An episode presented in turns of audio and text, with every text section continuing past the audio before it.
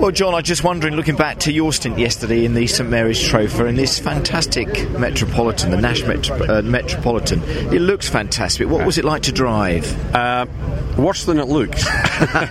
it is a fabulous job. Sean and his team at CCK have done a fabulous job of making this car immaculate. It's beautiful, and that's a great colour combination. That minty greeny blue It's and white. striking, Uh, it's isn't it? a fabulous thing. However, the track is very narrow.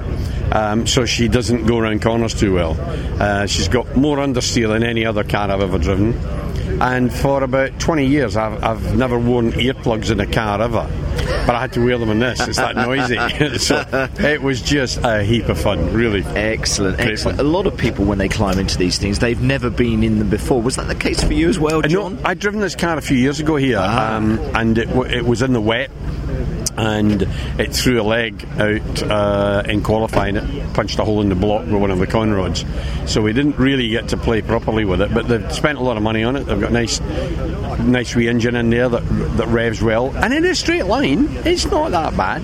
But you've got A40s now seem to be the car to have in this race, and these things are 150 or 60 grand. I'm not sure that we should be spending that amount of money on the St Mary's.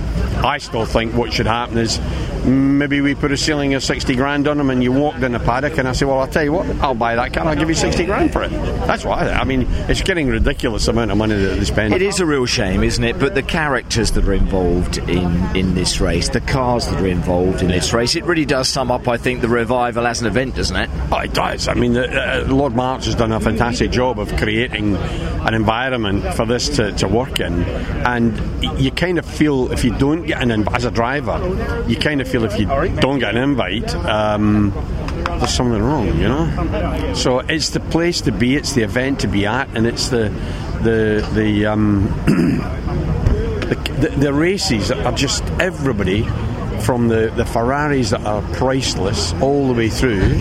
People race them like they've stolen. You know, they're absolutely on it all the time, and that's the great thing about it. But it's the fact that we get to see cars like your Metropolitan here on the circuit. But that's what puts a smile, I'm sure, on your face, John. There we go, Jackie Stewart just I'm coming gonna- down I'm as gonna- well. I'm You're going to go and Jackie- catch him. No, well, I was going to tell him that he should have a, have a look at this Metropolitan. Get him to come over, John, if you can. As John Cleland gets Jackie Stewart and a shake hand from Jackie Stewart to come over and have a look at the car. We did exactly what you thought you could do, uh, John, is to get Jackie to have a look. and he's saying it was made for racing, and it Yeah, was. It was. it? Uh, it was. It, uh, it's, it looks the same from the back as it does from the front. But it's a great piece of kit, isn't it? It really is. Yeah. With John Cleland, thank you. Yeah, Jackie Stewart just having a quick look at the Metropolitan. John, thanks ever so much indeed. Thank you.